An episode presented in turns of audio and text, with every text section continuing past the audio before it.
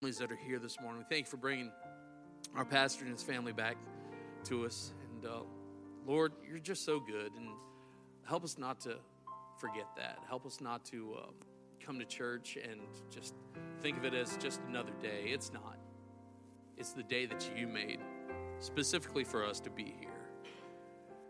And Lord, I pray that you just help us to open our hearts to your word as Pastor Dan brings the message. In Jesus' name. And all God's people said, Amen. You can be seated.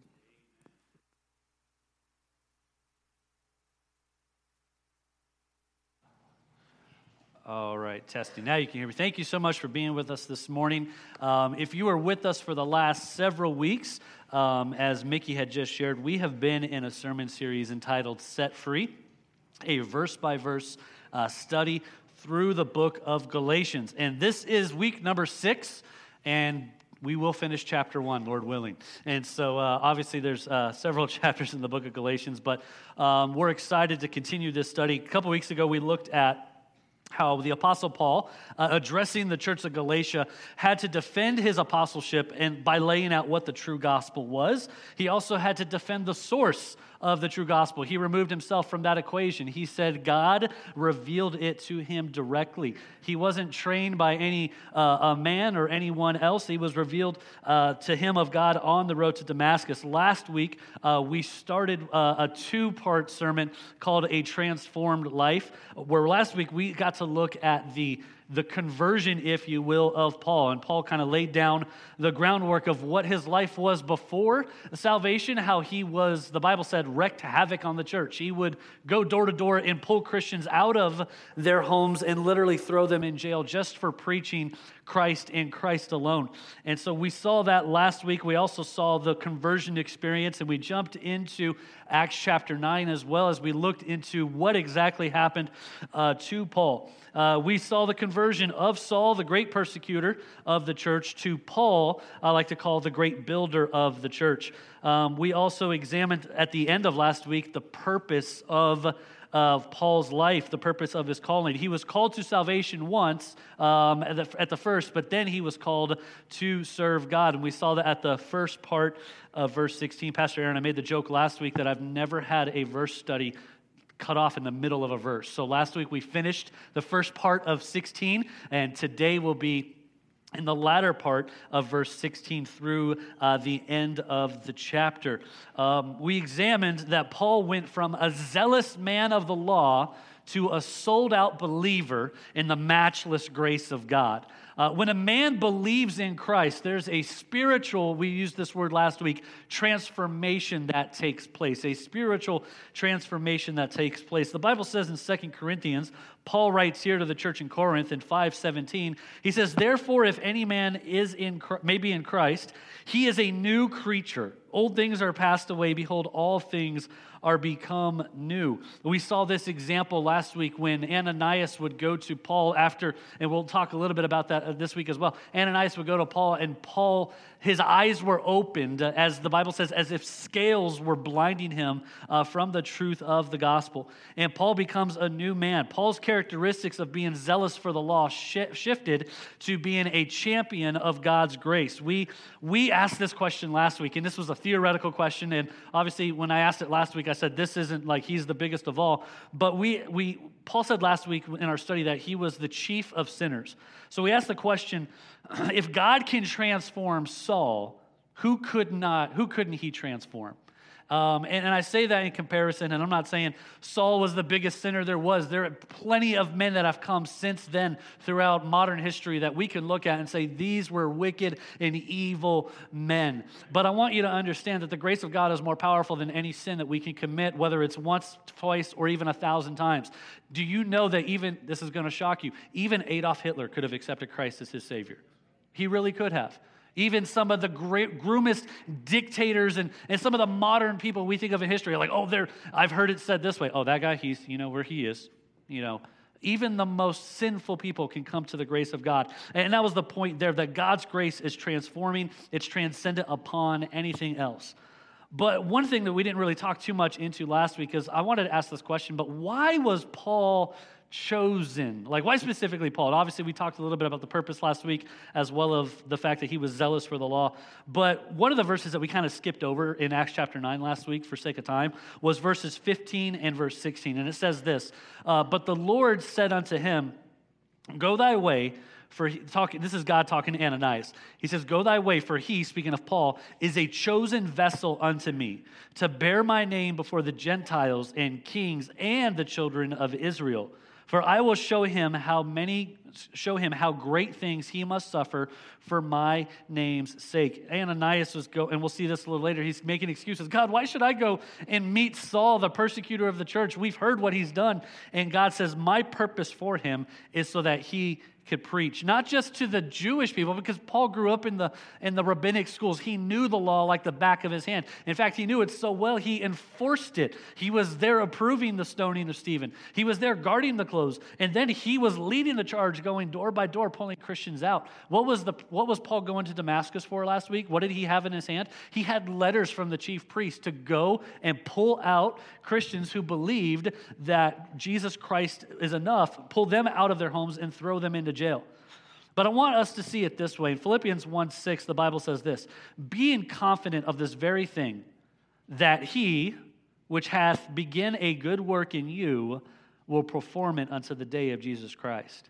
You see, Paul's plan was to be a preacher, a preacher to not just the Jewish uh, people that he grew up with, but a teacher and a preacher to the Gentile world, to kings. God told Ananias that Paul was going to be a mover and shaker when it came to the expansion of the early church at that time.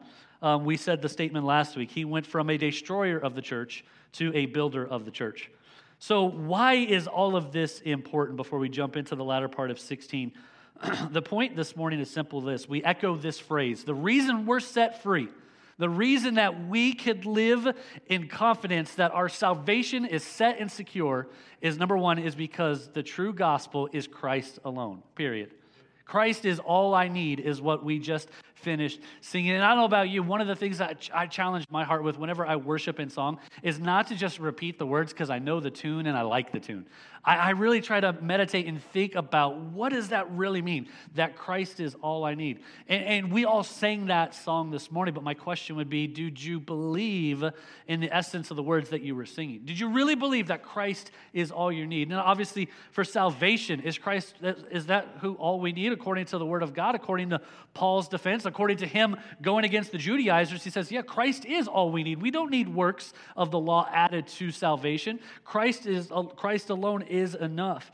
But do we exercise that same mindset that Christ alone is enough in every aspect of our life?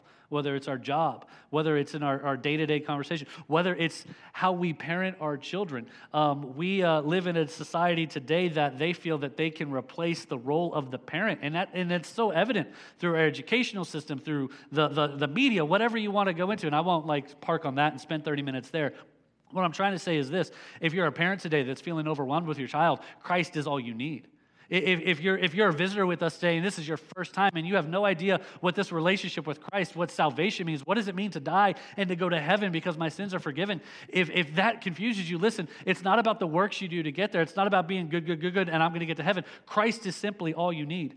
But Christ the true gospel is Christ alone, but we also, as Christians, must understand this, this, truth that God must grow us or prepare us in order to be used of Him.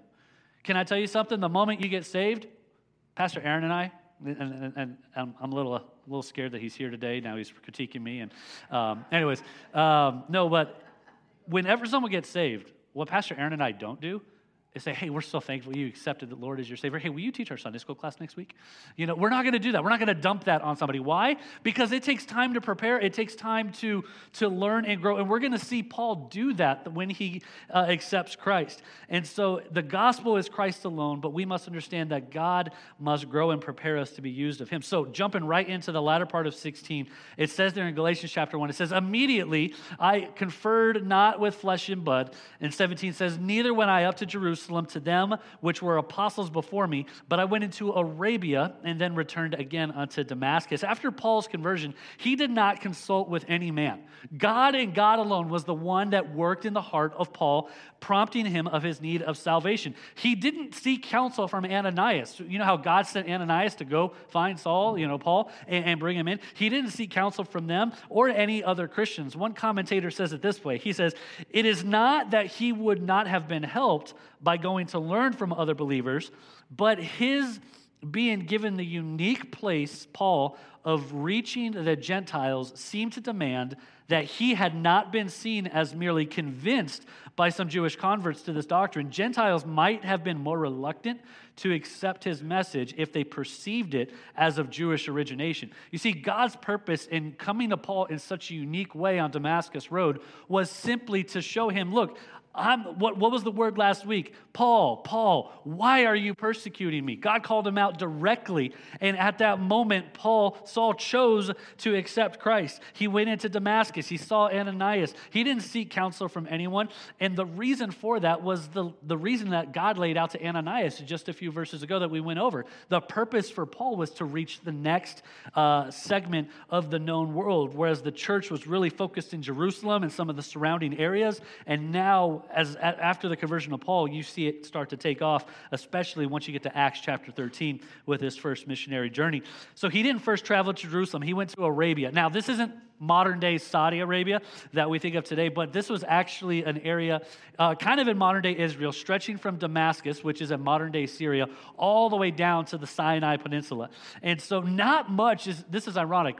The Bible is not very specifically clear, and a lot of commentators have different theories as to what in the world did Paul do while he was in Arabia. It's not a, a much discussed or even much revealed topic, but one commentator said it this way while he was in Arabia, it was definitely a place of his preparation for future ministry. And we see that because he spends some time in Arabia. In verse 17, he comes back uh, to Damascus and where he preached. And then if you go all the way back to Acts chapter 9, verses 23 through 25, when he preached, he was persecuted against. Can you imagine selling a product for a company? And, let's just use the Apple Samsung debate. Um, so you have two major cell phones. Let's say you're a Samsung ambassador. Your goal is to sell as many phones as possible, except the ones that blow up and they ban. Um, other than that, as you could tell, I use Apple. But if you were to switch, and go work for Apple. I have a couple people with Samsungs giving me like dirty looks right now. Um, if you were to switch and switch to Apple, um, it would almost be like trading on your whole kind, your whole belief of, of like you were this and now you believe this way and now you believe in the new product or the new thing. You see, when Paul would go back to Damascus, Remember on the Damascus Road, there was others that traveled with him, right? They couldn't perceive God speaking. They didn't know who exactly what was going on. But most likely those men and others were believers of the law that enforced the law. So when Paul goes back to Damascus, um, it says this in Acts 9:23. After that, many days were fulfilled. The Jews took counsel to kill him. Most likely, his former co-workers are kind of riling up the crowd, saying, "This man who was ready to throw Christians who believe in Christ and Christ alone in jail is now preaching the very message he was against." So he's wrong. Now, um, I'll say this in a little bit. Paul, we're going to see Peter here in a little bit. Paul and Peter both believed that what they were doing at the time was right. They were convinced that what they believed what they were doing was right. In verse 24 of Acts 9, but laying but their laying await was known of Saul, and they watched the gates day and night to kill him. Then the disciples took him by night and let him down by the wall in, in, a basket. So, to get in and out of Damascus, he literally had to be snuck out of town so he didn't get killed. They were watching the gates, they were ready to kill him. And so, one commentator says it this way the two periods of preaching in Damascus, when he got saved, when he went to Arabia, and then he came back, um, that was a time for Paul to really be alone with Jesus Christ, where he would learn, where he would meditate, and he would also study the Old Testament. Now, what was a Paul an expert of before salvation? The, the law, right? Where's the law found? The Old Testament. Can you imagine believing in something so vehemently and so, so passionately your whole life?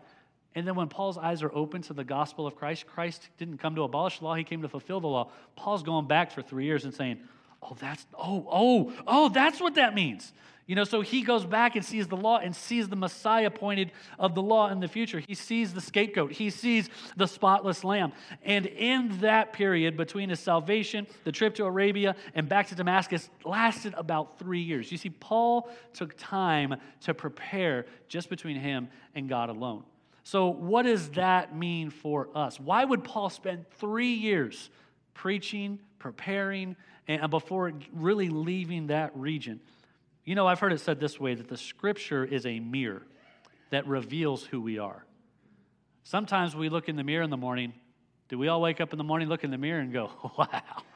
I do, not kidding. Um, no, I look in the mirror, I'm like, my hair's doing this, I got stuff here, stuff there. We see things in the mirror, we see imperfections that we want to fix out. You know, when we look at the Word of God and we say, when the Word of God says we should be this and we should be that, there's going to be times where we read it and we're going to not like it. I don't want to do that. I don't want to surrender that. You see, the Bible is a mirror showing us our imperfections. The purpose of the law that Paul grew up in was to show Israel that they needed a Savior, it was to show Israel that they weren't perfect. And so, if Scripture is a mirror, and Paul is taking time to prepare with God. The great prince of preachers, Charles Haddon Spurgeon, Haddon Spurgeon said this. He said, In our raw state as young Christians, it may not be injurious to receive truth from pastors and parents and so on, but if we are to become men in Christ Jesus and teachers of others, we must quit, we must quit the childish habit of depending on others and search for ourselves. We may now leave the egg and get rid of the, the pieces of shell as quickly as may be, but listen to this. Charles Haddon Spurgeon said this As Christians, it is our duty, it is our duty to search the scriptures to see whether these things be so and more. He says, It is our wisdom to cry for grace and appropriate each truth and let it dwell in our inmost nature. It is time that we should be able to say, This truth is now as personally my own as if I had never heard it from the lip of man. I receive it because it has been written on my own heart by the Lord Himself. It's coming to me What's coming to me is not after man. You see, Spurgeon said this as Christians, our duty is to take what the Word of God says. Don't get us wrong. Pastor Aaron, myself, and preachers and teachers that you grew up with, their goal, their job, their requirement is to preach, Thus saith the Lord. Now, is there going to be application? Is there going to be illustrations? Is there going to be things that come up in our lives that say, hey, this, this jumps out to me because of that? Yes. But at the same time, none of that holds a candle to what God's Word says. And so, and then not only to what God's word says, when you see a verse on the screen or when you see something being preached, uh, as, as Mickey said a moment ago, as Pastor challenged us to read and study out this chapter and read it and, and allow God to work in our life, we had to go back. And uh, I'm, I'm preaching on verses 16 through 24 today. We had to go home today, tomorrow, throughout the week, and go back over those verses and say, hey, I know Pastor Dan just preached that, but let me, let me study that for myself. Now, here's what I don't want you to do go home and say, well, he was wrong on that. He was wrong on that. No, I'm just kidding. Um, but if, in humility, if I'm wrong on something, let me know.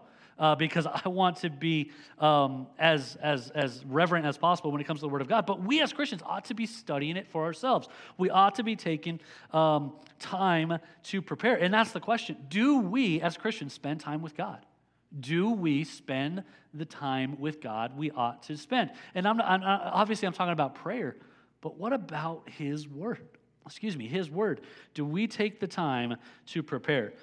this first point, I totally blasted past the title here, but um, it really is simply this it's the vision for Paul's preparation with God. You see, God told Ananias what Paul was going to do, why he was why he was being called to salvation, and, and, and, he says, "Look, this is the plan I have for Paul's life." But you know, every single event in our life happens because God allows it. Look at the story of Job. I won't spend too much time there, but he was the one that suggested to the devil, saying, Have you considered my servant Job? He is a perfect and an upright man. And Job, in one day, lost all of his cattle, all of his livestock, all of his wealth, and all 10 of his children in one day.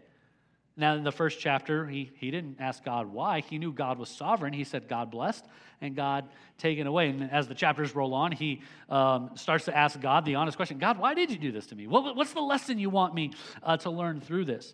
Every event happens in our life for a reason. So if God allows events in our life to happen, don't you think naturally that he allows it to happen because he has a specific plan for each and every one of us.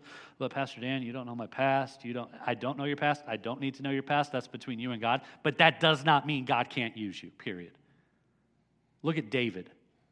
Look at stories throughout Scripture of men that were, David was described as a man after God's own heart, was a king. He made horrible mistakes, but yet God still used him. Not only do we need to look at the vision for Paul's preparation with God, but secondly, this morning, let's look at the verification of Paul's calling by God. Verses 18 and 19 are pretty interesting. It says here in verse 18 Then after three years, I went up to Jerusalem to see Peter and abode with him 15 days. But other the apostles saw I none, save James, the Lord's brother. So, Paul, when he had went to Damascus, most likely departed from Jerusalem where he saw the chief priests and he got the letters to go and round up Christians and throw them into jail. God intervenes on the road to Damascus, calls Paul out by name, and Paul receives Christ as his Savior. It took over three years from that moment for him to finally go back to Jerusalem, which for the most part was his base of operations. That's where the religious council, that's where all the authorities resided.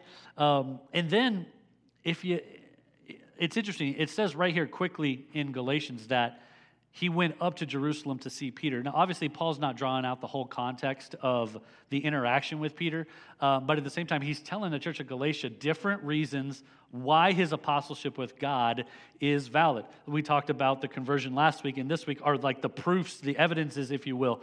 And so he says this, um, or excuse me, in Acts chapter 9, going back, verses 26 and 27, the, the stories match up perfectly. And here's one thing I love about studying the Bible when you read one book in Galatians and then you read the account in Acts, I love it how it just meshes together. It's just now. There's times where you can ask Mike and I. We were scratching our heads like the timeline this week, like when was this three years? When did he go, um, and whatnot. But when he comes to Jerusalem to see Peter, it says in Acts chapter 9, 26 and 27, when Saul was come to Jerusalem, he essayed to join himself to the disciples, but they were all afraid of him and believed not that he was a disciple. Wouldn't that sound like the perfect calling card for the greatest persecutor of the church? to like convince Christianity of, oh yeah, I believe in Jesus now. Hey, I'm your friend, I'm your buddy. Hey, good to see you. Let's break bread. Oh, you're going to jail. Like, oh, that would have been like the greatest mole in the history of the world. So obviously the apostles in their human nature are like, uh, we don't believe this is true. But verse 27, Paul had an advocate.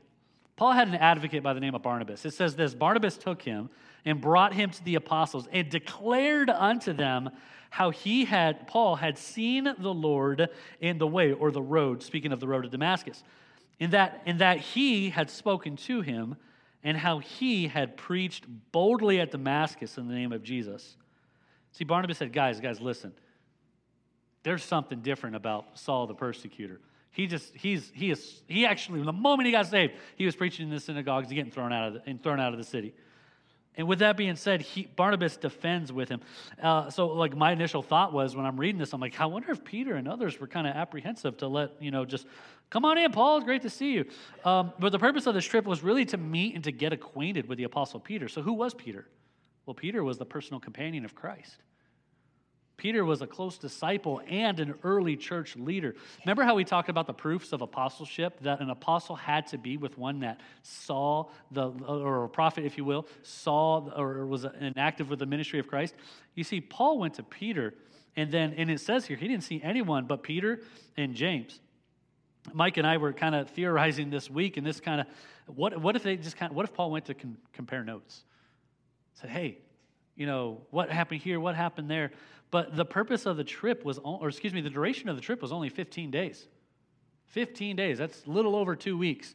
It's interesting that the trip was far too short for Peter to really pour into Paul and train Paul on all the intricacies of, of a relationship with Christ. Now, were there questions asked? Was like, hey, what was Christ like? And this or that? I absolutely, sure, there was. But the interesting thing here is that Peter walked with and lived with the very Savior that Paul never met but fully believed in. So Peter was a source, I believe, of verification. But I want to pause here for a second and kind of compare Peter and Paul. Uh, say their names 10 times fast, you're going to get a tongue twister. But based off of my experience of just the character studies throughout Scripture of the two of them, they kind of share some unique, distinct uh, personality uh, traits or characteristics. They both were zealous and passionate men. They really were. Oh, Peter, why was he zealous? Oh, I don't know. He cut a dude's ear off. Um, yeah, Peter was one that was zealous and passionate for Christ. But on the other side, he was also zealous and passionate when he denied Christ. You see, zealousness and passion can be used for good and both for bad. I want you guys to understand this that, yes, I'm going to compare Peter and Paul here, but even though Peter cut a man's ear off and was reactionary and betrayed Christ, at the time he believed he was doing the right thing. He thought he was defending his Savior. And obviously, when he defended Christ, was one of the, in, in his viewpoint, I believe, one of the lowest points of his life. You see, you look at Saul, who threw Christians in jail, who literally dragged people out of their homes. They both believed they were doing the right thing at the right time. So, what could transform Peter? What could transform Paul to who have done things wrong to now doing things right for the Lord? The grace of God, period. The grace of God. So, here's the interesting thing I want you to notice did Peter make mistakes as a follower and a believer of Christ? Yes or no? He did. That means you and I, as Christians, can still make mistakes. That doesn't mean we do it willingly. We talked about last week, the church I, I went to camp with several years would say, Hey, you're saved. Go do what you want. Yeah, you have fun partying and not looking like a saved Christian. But, anyways, um, you and I could still make mistakes. Did the blood at the cross cover it? Yeah, but that doesn't give us a free pass to go do it. You see, Paul made mistakes before conversion. Yet did Paul does Paul make mistakes after he's saved? Absolutely. He's human just like each and every one of us. Paul didn't see any other apostles on that trip except for James, the brother of Christ. One commentator says it this way Paul's visit to Jerusalem was not to learn more about the gospel message but to meet and get acquainted with these two men who had been so close to Jesus and perhaps to learn from them some of their intimate experiences with the incarnate Lord, whom he had come to love and serve, and with whom he had spent those three years getting acquainted. How many of you in here have ever met a celebrity or a sports athlete or something like that?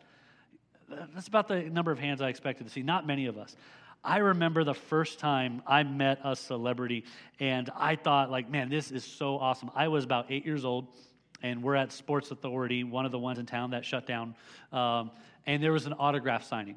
And I walk in with my little Dallas Cowboys jersey, this big old Dallas Cowboys helmet that fit on my big old head, um, and, and, I walk in with a hat, and then we're in line, and there is a offensive lineman uh, from the Dallas Cowboys. Um, I'll tell you his name in a second because the story gets funnier, uh, who was signing autographs. So it's my brother and I, my younger sister, and there's this lady in front of us getting autographs.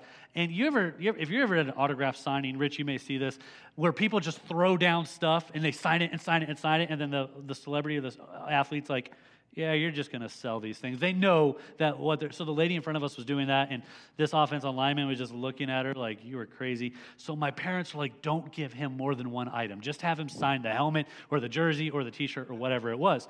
So we're like, okay. So mom and dad were kind of concerned. We go up to meet him, and um, my sister hands him a hat. He signs it hands him a t-shirt. Will you sign this too, please? And he looks at my sister and goes, oh, sure thing, Angel. Signs it. I go up right behind him. I get a helmet, a jersey, and something else signed. And then afterwards we go home. We're like, man, this is awesome. We, and then I would not I wouldn't shut up about that experience for like months. Like, I got to meet this offensive lineman. I did shut up about it when Nate Newton got pulled over with a truckload of marijuana in Dallas, Texas. And all those autographs came off of the shelf, and dad's like, not the role model we want. Um, but at the same time, I thought, like, this was a celebrity. I get to meet him. And, and, and like, now, now, as a kid, I would still, if I had a chance to sit down and talk with him, I'd be like, hey, tell me about the offense. Tell me about the play calling, like all the intricacies of things that he experiences that I would never see on my side of the television. But at the same time, um, he wasn't worried about that. Um, but at this, like, so well, Paul comes in, he's talking to Peter and he's talking to James, like, hey, you actually got to experience life with Christ. Tell me what that was like. You know how I said last week that I'm often challenged when I see a new believer accept Christ and they just have this passion, they have this fire. And, and, they want to know as much as they can. That's what I still see here in Paul three years later. He's like, hey, tell me. I, I spent time with Christ. I read through the scriptures. I was there for three years, just me and him alone in Arabia, learning and, and, and training. Tell me some more. Like, what are some of the intricacies? What are some of the, the experiences you had? The, the great part was Christ wasn't going to disappoint Paul like Nate Newton disappointed me. Um, but with that being said, when it comes to that, when it comes to understanding who Christ was, Paul was further training, and, and he didn't know exactly what all his calling would entail. So for us today, I think another reason why Paul spent time with Peter and James was simply for fellowship. Was simply for fellowship. One of the things that Pastor Aaron challenges me on um, as the new guy on staff, I've only been here for under two years, was to be, for me to be more intentional with the friendships and the relationships that I have with people here at this church. Um, there are times where I, I, I enjoy the times we spend together, but then there's times where we spend together that I wish it wasn't necessarily under the circumstances that we spend time together, where it's a death of a loved one or, or, or, or, surgery or something that takes place. I wish we could spend time in other areas. But one of the things that I realized that one of the reasons why I feel that Oasis Baptist Church is home for me is that there are several families that I can go to in an instant if I needed help with something. There are several families, if I said, hey, could you pray for this? I could call, I could text, they would do that in a heartbeat. And I don't know where each and every one of us are at this morning. I don't know if you call Oasis Baptist Church your home or if you've been here for several weeks and, and, and you love it here. We haven't scared you away, thank the Lord. Um, but with that being said, Oasis Baptist Church, one of the strengths I find in our church is that of family is the fact that we have this fellowship. Paul's being iron sharpening iron. He's being strengthened by, by, by Peter and by James. His faith is being deepened as a result of that. If Paul has the passion to learn more and more about Christ, those personal one on one interactions that Peter and James had three years later, we should have the very same passion. Because you know what we have that Paul didn't? We have the complete revealed Word of God the entirety of it. We have the mind and the will of God right here in our hands. And where does it sit? On the shelf, collecting dust. I'm bad. You should see my office. I have like 13 of these. But if I'm not reading one of them, they're all worthless. If I don't pour myself into knowing God more, if I don't exercise the passion to know God more, why am I even here? Granted, I firmly believe that God's grace is sufficient alone for salvation. I don't need to do anything works related to, to maintain that. But this is, it's been said the Bible is God's love letter to us. So let's love him back more. It's been said that when church fellowship, the idea of iron sharpeneth iron, there's this, there's this idea of strength in numbers. Um, the Golden State Warriors used that as a motto this last year, and obviously it didn't help because they lost the finals. But at the same time, every time I would see their games, on the back of their backboard, it would say strength in numbers. It was like a team motto. They knew they were stronger together. The interesting thing about their team is that at one point they had four or five all stars playing. But if one got injured, there was a, another couple that would step up and help the team succeed. Um, unfortunately for them this past season, they had too many key all stars injured to where a better team from Toronto could overcome them. You see, if we allow sin in our life, if we allow things to keep us away from church, we are literally weakening ourselves from spiritual attack on a daily and a weekly basis. I spoke with, a, I spoke with someone this morning uh, about camp and I said this I said, Hey, I really desire and would love for you to go to camp simply for the fact that you're going to hear life changing preaching and that you're going to be surrounded by friends and leaders that love you and want to see you do what's right. You don't have to go as Christians. We don't have to go through this life alone. That's where iron sharpeneth iron comes in to play. And then I thought, going back to the context of Paul talking to the church of Galatia, what if more Galatians knew this true gospel and not just knew it, but they actually lived it. The Judaizers as a problem wouldn't have existed. The churches in Galatia knew and lived out the gospel. That Paul wouldn't even have to address this idea with what the Judaizers are doing and bringing in this works based salvation. What if we don't take the time to spend more time getting to know God? If we got married to our respective spouses and never had a conversation and getting to know them deeper after the I do, I do at the wedding vows, um, your marriage is going to last that long. Because I learned more about my wife in the years we've been married than I, have, than I learned about her beforehand. My poor wife has learned that I have an inability to take a clothes and put it in the laundry basket rather than the floor. Um, there's different things that I'm still working on. Um, and there's times where if I just get in a cleaning kick, I'll just go and do it. And then she'll look at me and go, See, wasn't that easy? Um, I could say that because she's in the nursery and she can't give me a dirty look right now. Um, but with that being said, listen, there's so many instructions, there's so many ways to live the life as a Christian that we're given in the Bible, but the question is whether or not are we going to choose to read it? Are we going to spend time with God to do it? And then once we know what God's word says, will we turn around and do it? I made the comment earlier, Paul took time to prepare. Paul's Paul's calling uh, he was telling Peter, he was telling James, look, I just got here. I know all this stuff because God revealed it to me. But at the same time, as young Christians, if you've just recently began a relationship with God, we're not going to ask you to jump into some big teaching thing. We're going to ask if you want to greet and smile, we'll, we'll, plug you into greeting and smile. If you want to hand out flyers at the door, if you want to um, help set up chairs or, or, or clean, we, we would love to get you plugged in. But at the same time, we're not going to put you in a position more than what you can handle. See, God had to have that alone time with Paul in order for him to train. So, what do we need as believers? Do like I, have been saved. I, I, know Christ is my Savior. Pastor Dan, I've even been baptized, but beyond that, I just kind of come to church and kind of go do do do do do. Have you ever had one-on-one discipleship, where a, where a man or a woman sits down with the Bible and goes through all the different doctrines and teachings and uh, the very essence of what the Word of God says?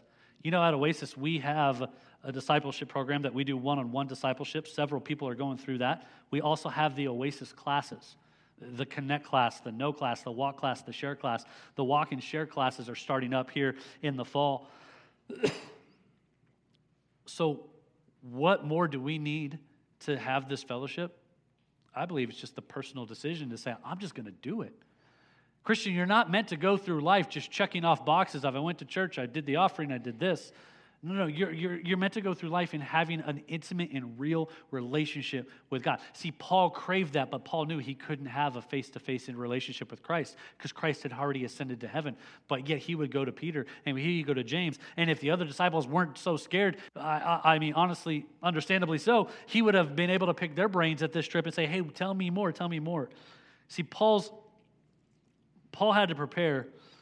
His, verif- his calling had to be verified. But lastly, this morning, Let's look at the validation of his new reputation because of God. Verses 20 through 24 says, Now the things which I write to you, behold, before God I lie not. Afterwards I came into the regions of Syria and Cilicia, and was unknown by the face by face unto the churches of Judea which were in Christ. But they had heard only that he which persecuteth us in times past now preacheth the faith which once he destroyed. And they glorified God in me. Verse 24 again, they glorified God in me. At the very beginning of verse 20, where he says, I write to you, behold, before God, I lie not, this is actually a Jewish vow. This is actual an expression that was used much throughout Jewish culture, where he literally is saying, I assure you before God that I am not lying. As I read this, I'm like, isn't he just like swearing before God? Like, wasn't I told as a kid, don't you dare swear before God? Like, that's how I was told, bring it up. But at the same time, Paul here is being serious with the church of Galatia. He said, look, I'm laying out the proof of my conversion, the proofs of my apostleship, the reason why you should trust what I'm saying in the first place. But he does that and says, Look, before God, I am telling you the truth. I am not lying for it, not lying to you. So, in review, Paul will defend this gospel he receives that it was number one from God and not the apostles of his modern day, or it wasn't revealed to him by any other man.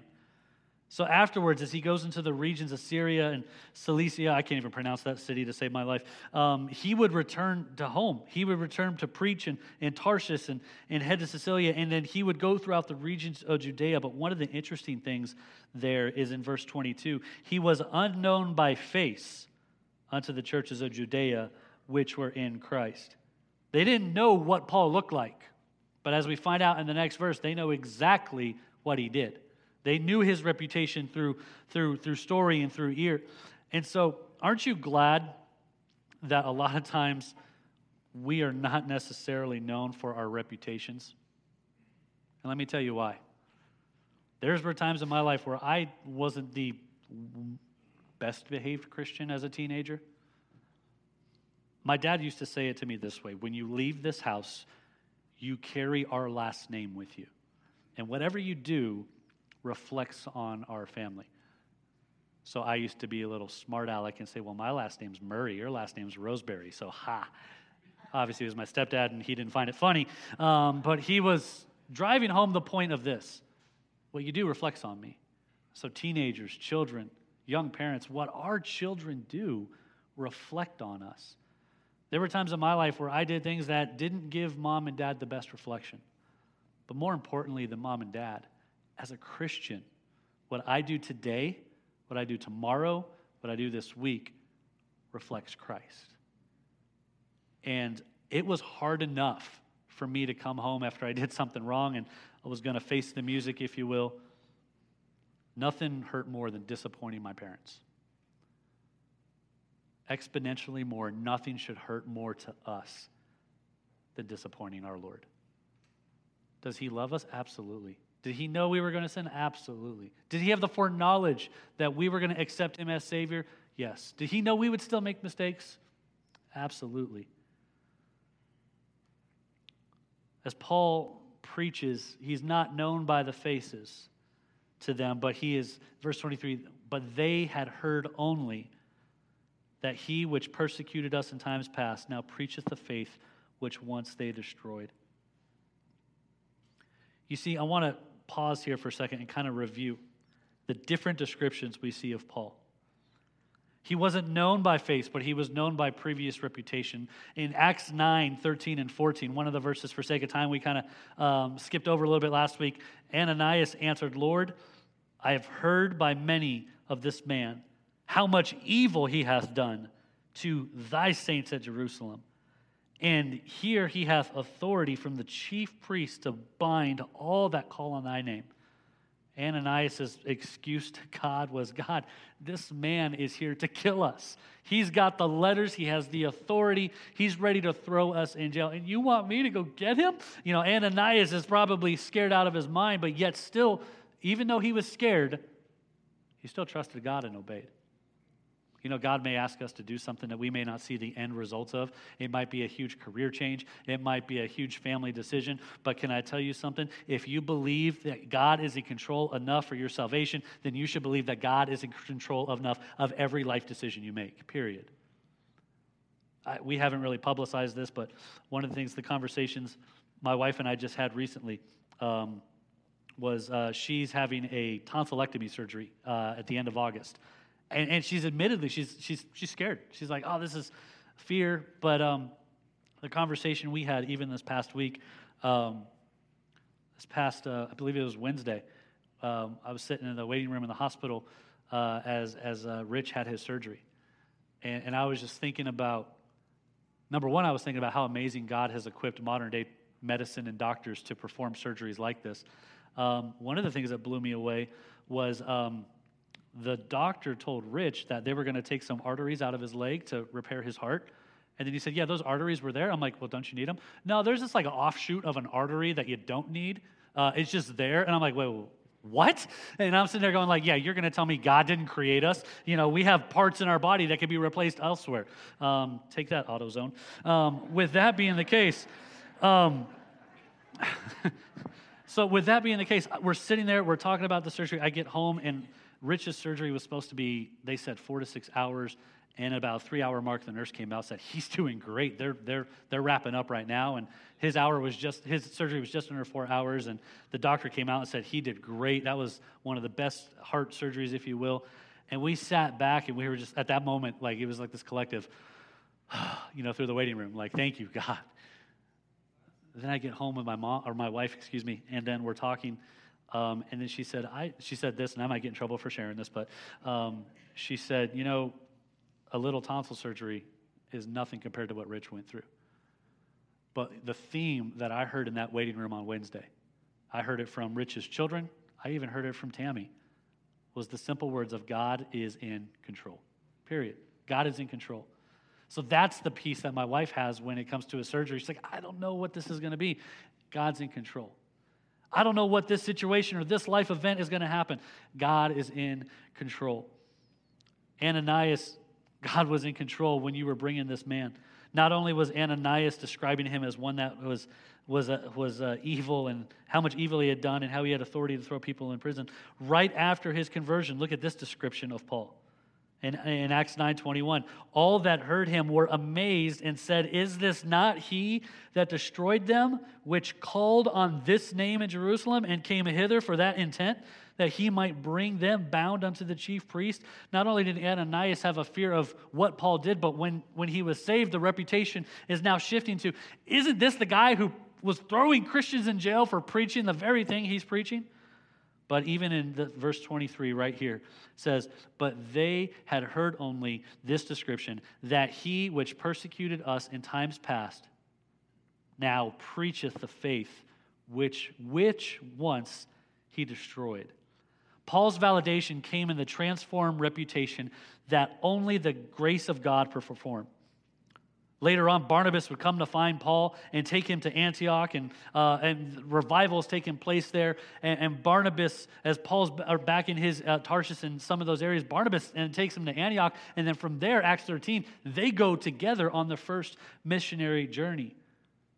The validation, I believe, came in the reputation, not because of what man said about Paul, but because of what God did in Paul about taking him from the destroyer of the church, to then one preaching in Christ and Christ alone.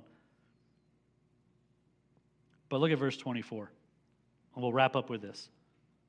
All for the glory of God. The glory of God. Why have church? Why sing praises? Why study the Word of God? Why, as a Christian, should I continue to grow and prepare and, and spend fellowship and do all this stuff? Why do we do that? All for the glory of God. They glorified God in me, is what verse 24 says. A commentator said it this way For obvious reasons, it had been extremely difficult for believers to accept the genuineness of Paul's conversion. But when the Lord gave such great blessing to Paul's ministry, resulting in his own persecution, his fellow Christians could no longer doubt that he was specially chosen and a gifted man of God. And they were glorifying God because of him. Over the last several weeks, we've applied and we've said this phrase that Paul's biography that he's laying out right now to the church of Galatia is our biography. It is our story. It's we literally can place ourselves in Paul's shoes and say, Where was I before Christ? Where was I before salvation? What was the unique Damascus Road experience where Christ reached out to me and said, I love you, I died for you, and I want you to accept me as your Savior? Why do all that? All for the glory of God. You see, Paul's story was one of sin. And if it wasn't for Christ at the cross, that Damascus Road experience would have taken place. But when Paul accepted the gift of salvation, the relationship with Christ, he then received the gift of eternal life. But can I say this for real? He didn't just say, Hey, I'm going to heaven. He said, I'm not just going to go to heaven. I'm going to live my life right now sold out for God. Paul, like Peter, was a very zealous and a very passionate man. And as zealous as he was for the law, he would be even more zealous and more passionate about the true gospel of Christ. That's why he doesn't mince words when he's talking to the churches here in Galatia. That's why he's cut and dry and to the point, saying, Look, listen, this is not the way it's supposed to be. These people are false. They're bringing in a false doctrine. And ultimately, what Paul's saying is, Look, if you believe that your works are going to get you to heaven, you're going to come up short and spend an eternity in hell.